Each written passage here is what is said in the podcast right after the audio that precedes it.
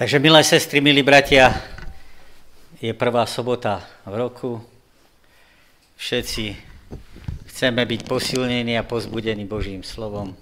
Dávajte dobrý pozor. Ale Sion povedal, opustil ma hospodin a pán zabudol na mňa. Či zabudne žena na svoje nemluvňa a nezľutuje sa nad synom ktorého porodila? Slova, ktoré zaznievajú u proroka Izajáša, sú slovami bôľu. Pocitu beznádejnosti, strachu, či dokonca úzkosti. Sion, teda Izrael, sám seba vníma ako toho, pre koho niet nádeje. Historická situácia nám pripomenie, že severný Izrael vďaka svojej zbure sa dostane do zajatia mocnej ríše Asýrie, ktorá severný Izrael deportuje ďaleko od pôvodnej domoviny, do krajiny Mezopotámie, Mezopotamos medzi riekami. Eufrat a Tigris. Chuťky ale samotné Asýrie sa nezastavujú len pri Severnom kráľovstve ale je tu snaha podmaniť si aj to júdske kráľovstvo. A tak čelia hrozbe. Júdea hrozí hrozbe a kladie si otázku, komu budem veriť. Iba vďaka pomoci, Božej pomoci nakoniec Judea z tohto zápasu do času vinde výťazne. V roku 612 pred našim letopočtom Asýriu premôže jej mocnejší sused Babylon. A král Nabuchodonozor sa stáva metlou hospodinou pre potrestanie Judei, ako aj okolitých národov. Tlak, ktorému sú Izraeliti vystavení, lebo sa dostávajú do zajatia, je obrovský. Je tu strata príbuzných, je tu strata domoviny, zbúranie a vypálenie Jeruzalema a najťažšia rana zbúranie chrámu, prítomnosť Božia sa stráca a oni sa stávajú otrokmi, sedávajú pri babylonských riekach a nariekajú nad tým všetkým. A tak si ľud kladie dve otázky. Nie je realita vyhnanstva, respektíve babylonského zajatia, známkou slabosti Boha? Že bol teda inými slovami ten pán Boh porazený babylonskými bohmi? Alebo ho porazil ten náš hriech? A tak pán Boh cez proroka Izajáša od 41. kapitoly po 47. vyhlasuje, ako to je. Ukazuje na ten skutočný stav. Vyhlasuje, že žiadne víťazstvo babylonských bohov sa nekonalo. Že Babylon bude porazený. Otázkou ale ostáva, či zajatci, a teda respektíve vyhnanci, budú veriť tým zasľúbeniam, ktoré cez proroka ku ním prišli. Alebo cez proroko, ktoré im boli dané. Alebo sa vzdajú svojej viery tak, že po naplnení proroctiev o vyslobodení, o výzve k tomu, aby vyšli, nebude toho, kto by podľa nich konal. V 48. kapitole pán Boh 10 krát vyzýva k tomu Boží ľud, aby načúval tomu, čo hovorí hospodin. Aby pozorne upieral svoj sluch k tomu, čo hovorí pán. Je to 10 nabádaní k tomu, aby si človek uvedomil, že svoj stav si zavinil, teda ten Izrael, že v minulosti teda nepočúval a neostrihal to, čo hovorí hospodin, ale teraz je vyzývaný k tomu, aby načúval zasľúbeniam, ktoré prichádzajú od hospodina, keď je vo vyhnanstve. Počúvajte dom Jakobov, tí, čo nosia meno Izrael a pochádzajú z tela Judovho, tí, čo prisahajú na meno hospodinov a vyznávajú Boha Izrael neúprimne a opravdovým spôsobom. Začiatok 48. kapitoly začína tým, že Boží ľud sa považuje za Boží ľud. Za dom Jakobov, za dom Judov. ale nie sú. Majú síce meno, ale nemajú vzťah. A tak Pán Boh sa predstaví iným spôsobom. Prvotné veci som vám zvestoval, z mojich úst to vyšlo a ja som ohlasoval. Dávno som ti to predpovedal a ohlásil som ti to skôr, ako sa to splnilo. Pán Boh sa predstaví ako ten, ktorý je nemerateľný, odlišný od akýchkoľvek božstiev, ktoré ich obklopujú. Upozorňuje Boží ľud na to, že predpovede jeho sa splnili a ľudia tie veci mohli počuť. A mohli sa o tom presvedčiť. Mohli uznať o tom, že všetko tie veci, ktoré sa stali, boli pravdou. A pozornosť hospodinova upiera Boží ľud k budúcnosti. Stvorené boli teraz nie dávno za prvší čas, o ktorých si nepočul, aby si nemohol povedať, aj hľa vedel som. Odteraz ti dám počuť nové veci, utajané veci, o ktorých si nevedel. Hospodin teda urobí nové veci, na ktorých nemá nikto podiel. Ani človek, ani žiadna modla. Počujú ma teda Jákob a Izrael. Trikrát im povie, aby počúvali, alebo inými slovami, aby podľa toho konali respektíve žili. Lebo skutočný Boží ľud nenačúva len tomu, čo hovorí hospodin, ale aj podľa toho koná. A svoju vieru zachováva aj v nepriaznivých podmienkach. A keď pán povie, opustia Babylon a vrátia sa do Judei, keď na to príde čas. Prečo má ľud Boží počúvať? Počuj ma Jakob a Izrael, ktorého som povolal. Ja som prvý a ja som aj posledný. Voď moja ruka založila zem a moja pravica rozvinala nebesa. Zavolal som na ne a i hneď sa postavili. Majú počúvať preto, lebo Pán Boh je stvoriteľ. Je väčšným Bohom. Je bohým, Bohom dejín. Keď niečo povie, tak sa stane. Môže si robiť, čo chce a nikto mu v tom nebude brániť. Žiadna modla ho nemôže napodobniť. Nikto nedokáže predpovedať neslýchané a nové veci a ich zároveň aj uskutočniť. Pán Boh Izraelu prehovára veľmi jasným jazykom, zrozumiteľným, aby tomu rozumel, aby svoju pozornosť obrátil na tie slova, ktoré hovorí. Takto hovorí pán, tvoj vykupiteľ, svätý Izraela. Ja som pán, tvoj Boh pomocou označení hospodin, svätý Izraela, tvoj vykupiteľ, tvoj Boh, Pán Boh zjavuje, že s týmto ľudom napriek tomu, čo všetko spáchala, čo urobila, že sa vďaka hriechu dostal do zajatia, tak s týmto ľudom má stále osobný vzťah.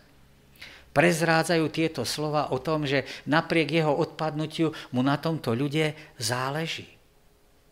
Nie len tým, kto hovorí, ale celý ten text a príbeh hovorí o tom, že Pán Boh miluje a koná. Že mu nie je jedno, ktorým smerom sa človek uberá. Záleží mu na to, aj kam sa uberá. Preto dal poznať svojmu ľudu svoju vôľu a vyzval ho k nasledovaniu. A napriek tomu, že ho neposlúchali, tak sa svojho ľudu nevzdáva a dáva mu zasľúbenia, že ak mu uveria, budú vyslobodení, môžu byť vyslobodení zo zajatia Babylonu. Predstavuje im, že to nie je záležitosť osudu. Že to musíte, keď to máte v tom osude napísané, tak či chcete alebo nechcete, vás to postihne. Ale Pán Boh ukazuje, že to tak nie je. Ale radosť z toho, že Pán Boh môže vyslobodiť, nie je len tým vrcholom, zlatým klincom toho celého programu. Pretože prísľuby o budúcnosti nezastírajú prítomnosť. Je tu potreba zmeny. Musia na Božie slova reagovať iným spôsobom, ako to bolo doteraz. Jedným, jeden problém bol teda zajatie Babylona. Ale ako vyrieši ten druhý problém? Problém hriechu. Hoci hospodin vyhlasuje o nich, že sú jeho služobníkmi, ich odsudzenie Bohu je vážnejšie ako ich vlastné fyzické zajatie. Ale čo môže urobiť Božia milosť, aby tento problém hriechu vyriešila? A na tom nám odpovedajú kapitoly 49 až 55. Pozorný čitateľ vníma a vidí, že jazyky a obrazy zajatia pokračujú, ale absentuje Babylon, chýbajú modly a chýba aj Kýros. Inak povedané, je tu predstavený alebo je tu prítomný iný typ zajatia. Je tu predstavený iný typ vysloboditeľa, na ktorého Kýros je len predobrazom. Pretože Pán Boh v týchto obrazoch predstaví svojho služobníka, ktorý bude pre Izrael tým, čím Izrael sám pre seba nemôže byť. A jeho typ služobníctva tohto veľkého služobníka sa stane prostriedkom obnovy Izraela k Bohu. A je to zároveň predobraz obnovy celého tohto sveta. Izrael je teda pozvaný k tomu, aby načúval. Ľud nemá prostriedky, aby vyriešil hriech, lebo zo zajatia telesného budú vyslobodení, ale ako? Kladú si otázku, ako môžeme byť znovu obnovení, ako môžeme byť postavení pred pánovú tvára. Ale teraz je ten služobník, sám služobník, ktorý vyzýva ten svet, aby počúval čo sa chystá zjaviť. On sám sa v, tom 49, v tej 49. kapitole prvých troch veršoch predstaví. Počúvajte ma ostrovy a pozorujte národy ďaleké. Pán ma povolal od lona, od života mojej matky. Spomínal moje meno. Ústami urobil ako ostrý meč a v tieni svojej ruky ma skryl a urobil zo mňa šíp brúsený a do svojho túlca ma schoval. Riekol mi, služobníkom si mi Izraelom, tebou sa chcem osláviť. Služba tohto služobníka je v obrovskom kontraste s národom. Pretože v tomto type služobníka nie je zbory, nie je zaslepenosti. Tento služobník je teda Mesiášom, alebo inak takým Izraelom, akého, akého chce Pán Boh mať bude poukazovať na Božú slávu, predstaví Boží charakter a svojim konaním navráti Jakobové kmene k pánovi. A nezostane len pri nich.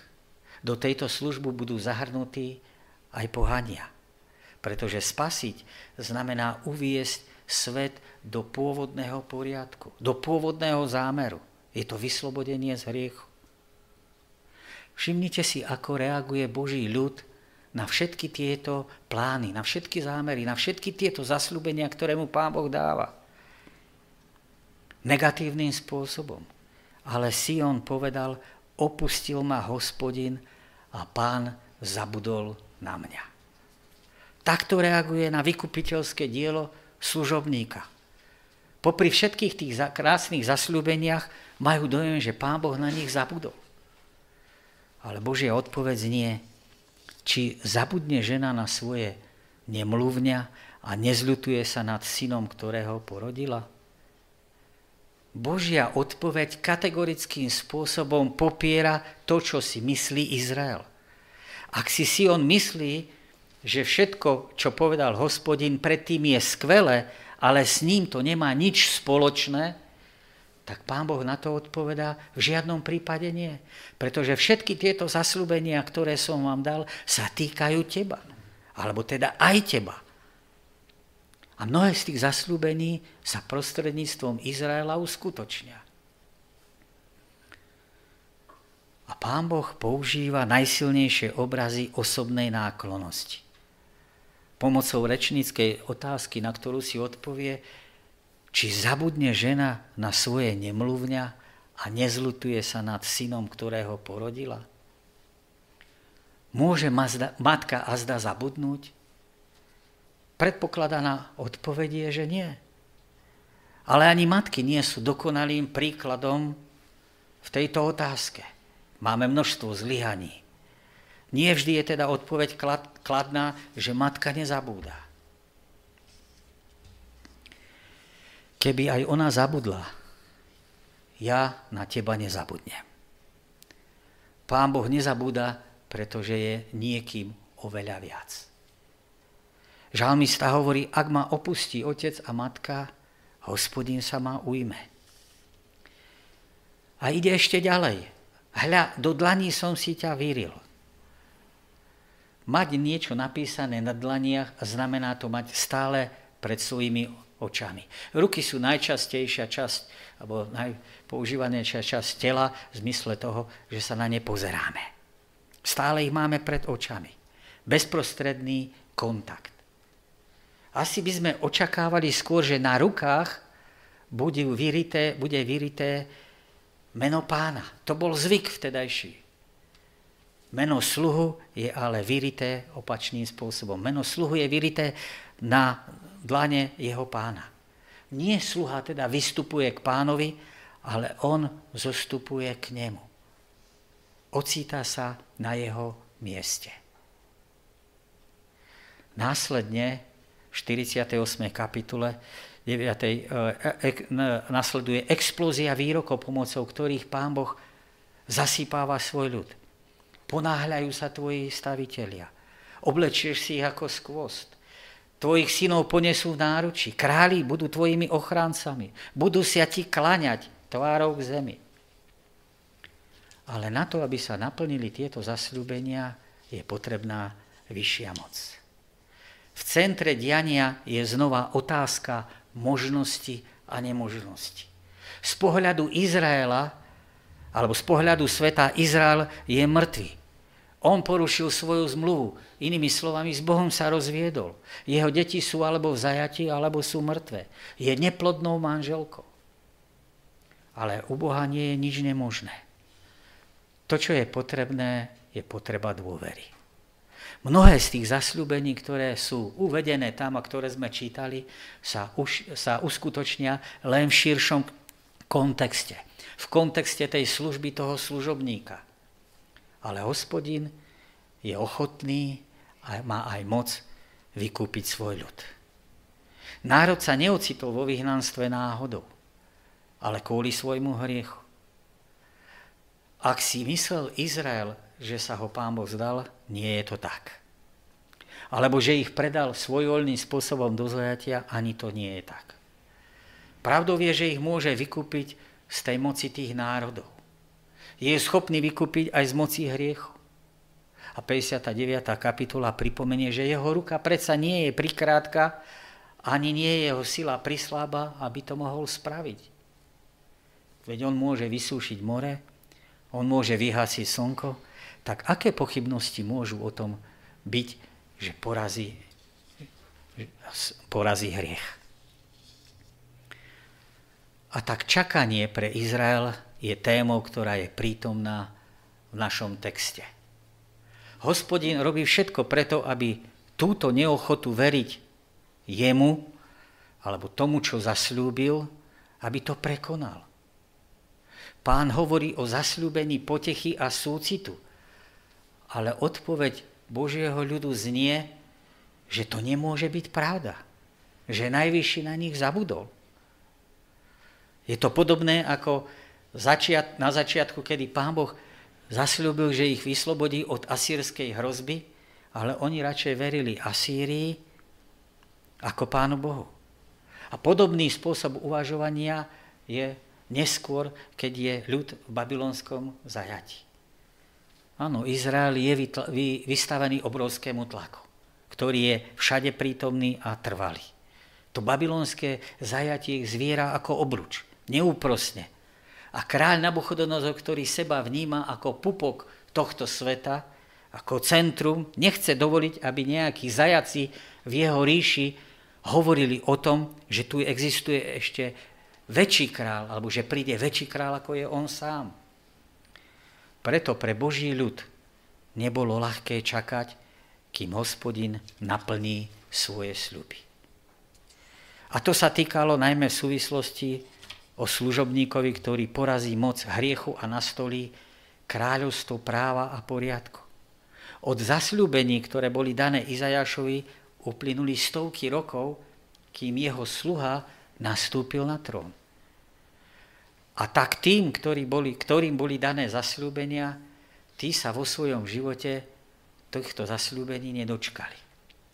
Napriek tomu, že mnohí z nich čakali s neochovejnou vierou. Ale keď prišiel Kristus, predsa tu boli ľudia ako Anna a Simeon, ktorí boli pripravení, ktorí spoznali, že prišiel. Oni boli na konci toho reťazca ľudí, ktorí s vierou čakali a ich viera nebola sklamaná. A čo dnes? Čakáme s rovnakým zápalom, ako čakali oni, s rovnakým prejavom viery? Je čakanie s vierou spôsobom pre nás, spôsobom pre nás, ako sa zriekame kontroly nad svojim životom? Alebo si volíme skratky podobne ako Jakob pri uchvátení požehnania, aby sme pomocou týchto vlastných uchopení, vlastných skratiek vysvetlili tomu pánovi, že my to vieme lepšie, namiesto toho, aby sme čakali, ako nám to ukáže on sám? Prečo mali čakať učeníci na Turice, na vyliatie? Lebo nemali prostriedky, ako naplniť príkaz, ktorý dostali od Ježiša na získavanie učeníkov. Mala to byť Božia cesta, jeho dramatický spôsob a nie ich. A tak tých čakaní pána, na pána v našom živote má množstvo odlišností. Každý môžeme čakať v niektorých veciach iným spôsobom. Ale k jednému spoločnému čakaniu sme všetci pozvaní. A je to čakanie, ku ktorému boli pozvaní aj Izraeliti v zajati. Aj oni mali čakať na konečné naplnenie zasľúbení. Aj my sme vyzvaní k podobnému postoju. Mnohé z tých zasľúbení sa vyplnilo. Mnohé z pohanských národov sa stali Abrahámovými potomkami a dajú sa počítať na milióny až miliardy. A tí, ktorí bojovali proti Božiemu ľudu, boli zničení. Ale stále čakáme. Čakáme na konečné nastolenie Božieho kráľovstva na tejto zemi. A Ježiš hovorí, ale či syn človeka nájde vieru na zemi, keď príde? upozorňoval na potrebu sústredonosti v našom očakávaní. Aby sme sa zaoberali vo svojom živote tým, čo je najpodstatnejšie a nepodobali sa bláznivým pánam či nerozumným sluhom. Budeme podobní Simenovi a Anne, alebo budeme stáť na tej druhej strane. Písmo hovorí, že ak Pán Boh niečo zasľúbi, nesklame tých, ktorí na Neho čakajú. Pre nás to znamená niekedy čakať dlho. Tak dlho, ako to nariadí on sám, ale my medzi tým nemáme strácať nádej. Medzi samotnými vyhnancami by sme mohli, nájsť tri skupiny ľudí, ktorí sa, tri uhly pohľadov na ich vlastnú situáciu. Tá prvá skupina, tí niektorí mali pocit, že Pán Boh s nimi jedná nespravodlivým spôsobom že keď sa porovnávali s pohanmi a s inými ľuďmi, tak dochádzali výsledku, že oni nie sú takí zlí ako tí všetci ostatní. A nakoniec by mali byť potrestaní iba tí, ktorí konajú zle, ale nás to zlo by sa nemalo dotknúť. Ak nás Pán Boh miluje, nemali by sme byť v tejto šlamastike. To je jeden úhol pohľadu. Ten druhý mohli uvažovať spôsobom, že Božie konanie je spravodlivé. Naši predkovia konali zle, podobne konáme aj my, a tak odplata je spravodlivá. A ak sme všetci sklamali, ako by nás mohol ešte milovať? A tá tretia skupina, tým je to všetko jedno. Sme v problémoch, vyzerá to beznádejne a je jedno, čomu vďačíme za tieto problémy. Napriek Božím zasľúbeniam o pomoci a o láske nám to nie je nič platné. Ich srdc a ich mysle sa to nedotýka. Našli ste sa niekde z, tejto, z týchto skupín, v jednej z týchto skupín? Existujú podobne ľudia, ktorí uvažujú podobným spôsobom aj dnes? Tá prvá teda skupina hovorí, keby nás Pán Boh miloval naozaj, tak by to nedovolil. Tak by sa toto nestalo, aby. Tá druhá skupina hovorí, že Pán Boh ma nemôže milovať preto, čo robím, preto, aký som, a to preto, že som napríklad bezvýznamný, hriešný.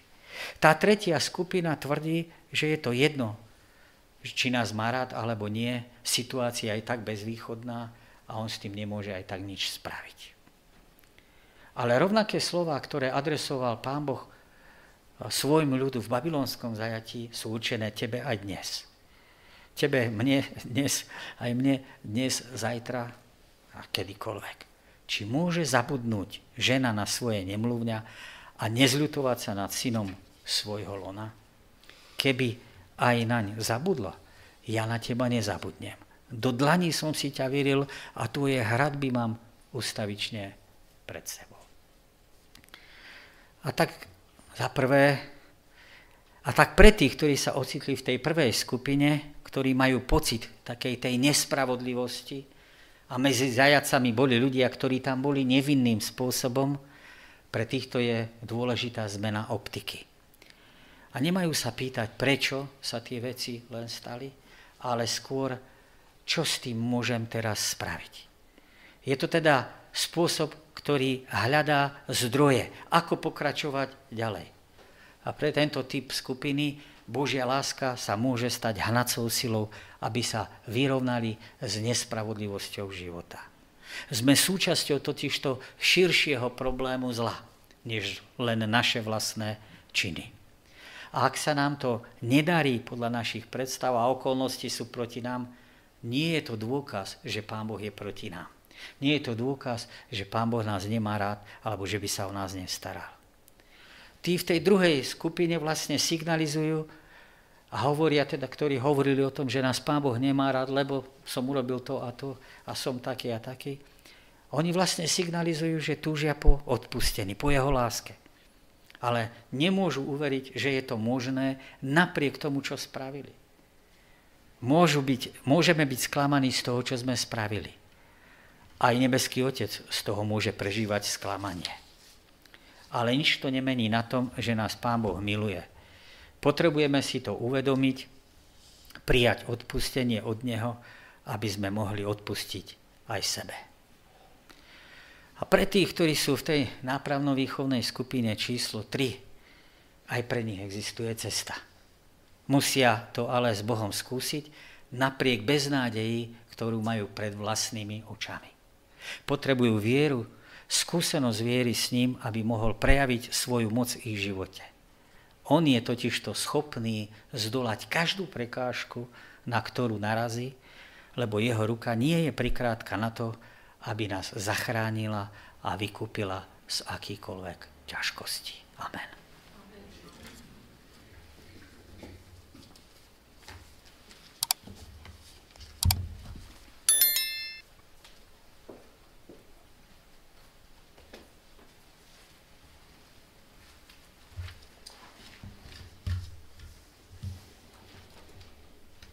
Aký milostivý náš hospodin spolu s tým záchranom eh, plánom záchrany, ktorý pre nás má, aká je blízka a dostupná tá jeho milosť.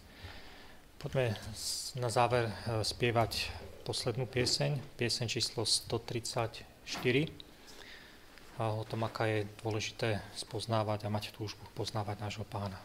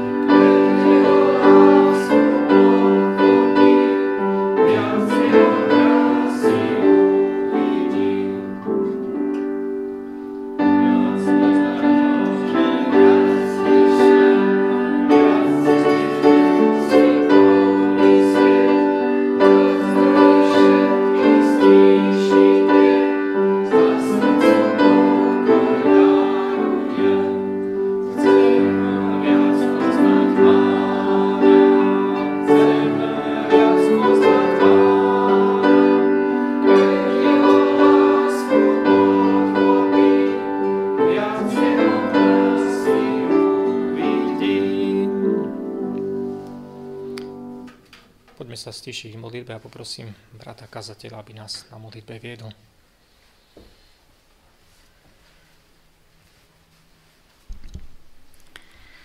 Náš drahý milostivý Pane, uvedomujeme si, že v tomto živote čakanie nás prevádza, je súčasťou nášho života a nie vždy sa nám čakať chce. Pomôž nám, prosíme ťa, v otázkach viery, v otázkach života, aby sme boli trpezlivejší, aby sme teba samotného uprednostňovali v našich životoch pred nami samotnými. My vidíme, ako to vyzerá, keď to uchopujeme do vlastných rúk, keď si volíme svoje skratky a nečakáme na to, čo si nám zaslúbil a povedal. Ale čakáme na tvoje zasľúbenie, na vyplnenie teda tvojho zasľúbenia o príchode tvojho syna. Pridaj nám sily, múdrosti a pokoja k tomu, že sa tie veci stanú, tak ako si zaslúbil, odohrajú sa spôsobom, akým sa ty rozhodneš, aby sa odohrali. Ale v prvom rade, aby to čakanie naše bolo aktívne, nie pasívne. Aktívne v tom, aby sme sa s touto zväzťou radosnou mohli deliť s ľuďmi, stretávať a o tom im povedať.